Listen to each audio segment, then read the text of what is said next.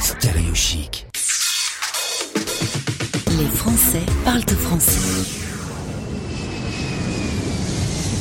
Un Français dans le monde. Imaginez une jolie petite île coupée du monde en Méditerranée. On y retrouve Alexis qui est à Malte. Bonjour Alexis. Bonjour Gauthier. Bonjour à tous. Alors comme je le disais, t'es sur une île paradisiaque, vraiment merveilleuse. Je crois que t'as eu un coup de cœur énorme pour Malte. D'ailleurs, tu y vis et tu y travailles maintenant.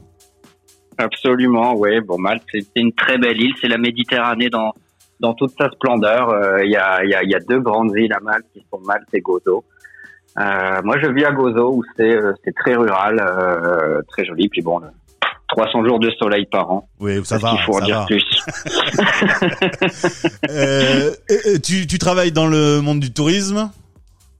Absolument. Je travaille dans la plongée sous-marine, plus spécifiquement dans les croisières reliées à la plongée sous-marine. Et hors antenne, on parlait de l'annonce de notre président. Alors, selon le moment que vous allez écouter cette capsule, elle aura déjà été faite. Pour nous, le président Macron va parler dans quelques heures. Il va y avoir des décisions qui, sans doute, vont bouleverser ton travail. Tu disais, je me dirige très clairement vers un chômage technique. S'il n'y a plus de voyageurs, s'il n'y a plus de touristes, il n'y a plus de boulot pour toi. C'est ça. Même si je vis à Malte, j'ai la chance de travailler à la maison. Et mes clients sont en très très grande majorité français. Donc oui, les annonces de ce soir m'intéressent beaucoup, même si je suis à Malte, parce que ça va décider aussi de mon avenir professionnel à court terme.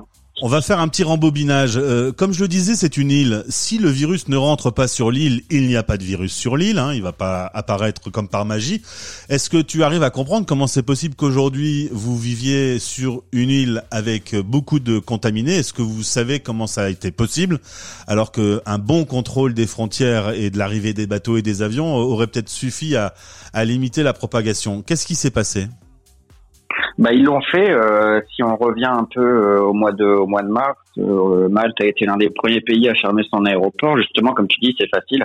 On est sur une petite île, donc on ferme l'aéroport, il n'y a plus rien qui rentre. Après, il y a toujours des marchandises qui rentrent, il y a toujours des bateaux par les douanes. Et après, il y a aussi un temps d'incubation pour les patients touchés du Covid. De 15 jours. Donc, comme je te disais aussi en antenne tout à l'heure, on avait on était revenu quasiment à zéro. On a eu zéro nouveau cas pendant près d'une semaine. Ça, c'était à la fin du mois d'août. Et il y a un hôtel irresponsable qui a eu la bonne idée d'organiser une pool party pour fêter ça. Et il y a eu encore plus d'irresponsables qui y sont allés. Et voilà, et dès le lendemain, on avait 5 nouveaux cas, 10 nouveaux cas, 20 nouveaux cas. Ouais. Et voilà, et depuis ça grimpe en flèche.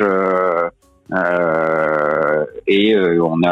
commence à avoir des mesures un peu plus restrictives aussi, mais toujours beaucoup moins qu'en France forcément, parce que nos pays ne font pas la même taille.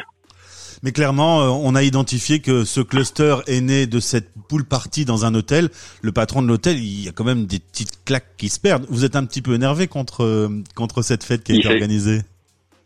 Ah bah tout Malte est scandalisé. L'a été déjà à l'annonce de l'organisation. Et après c'était blâmer l'hôtel pour avoir organisé ça. Oui, bon, c'est clairement complètement con, hein. Ouais.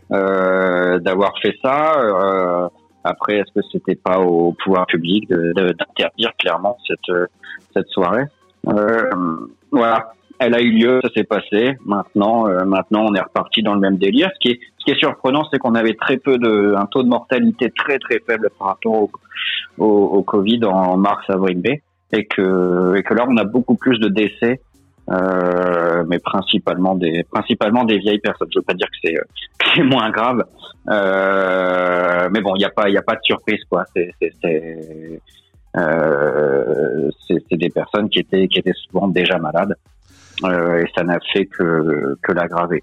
Voilà. Maintenant, donc, on attend les mesures de France déjà pour savoir comment ça va se passer pour notre boulot, et les mesures à Malte. Là, nous, on est seulement à l'étape, entre guillemets, de fermeture des bars et des boîtes de nuit. On n'a pas encore de couvre-feu, rien, tout ça. mais voilà, ça viendra peut-être dans les jours ou semaines à venir.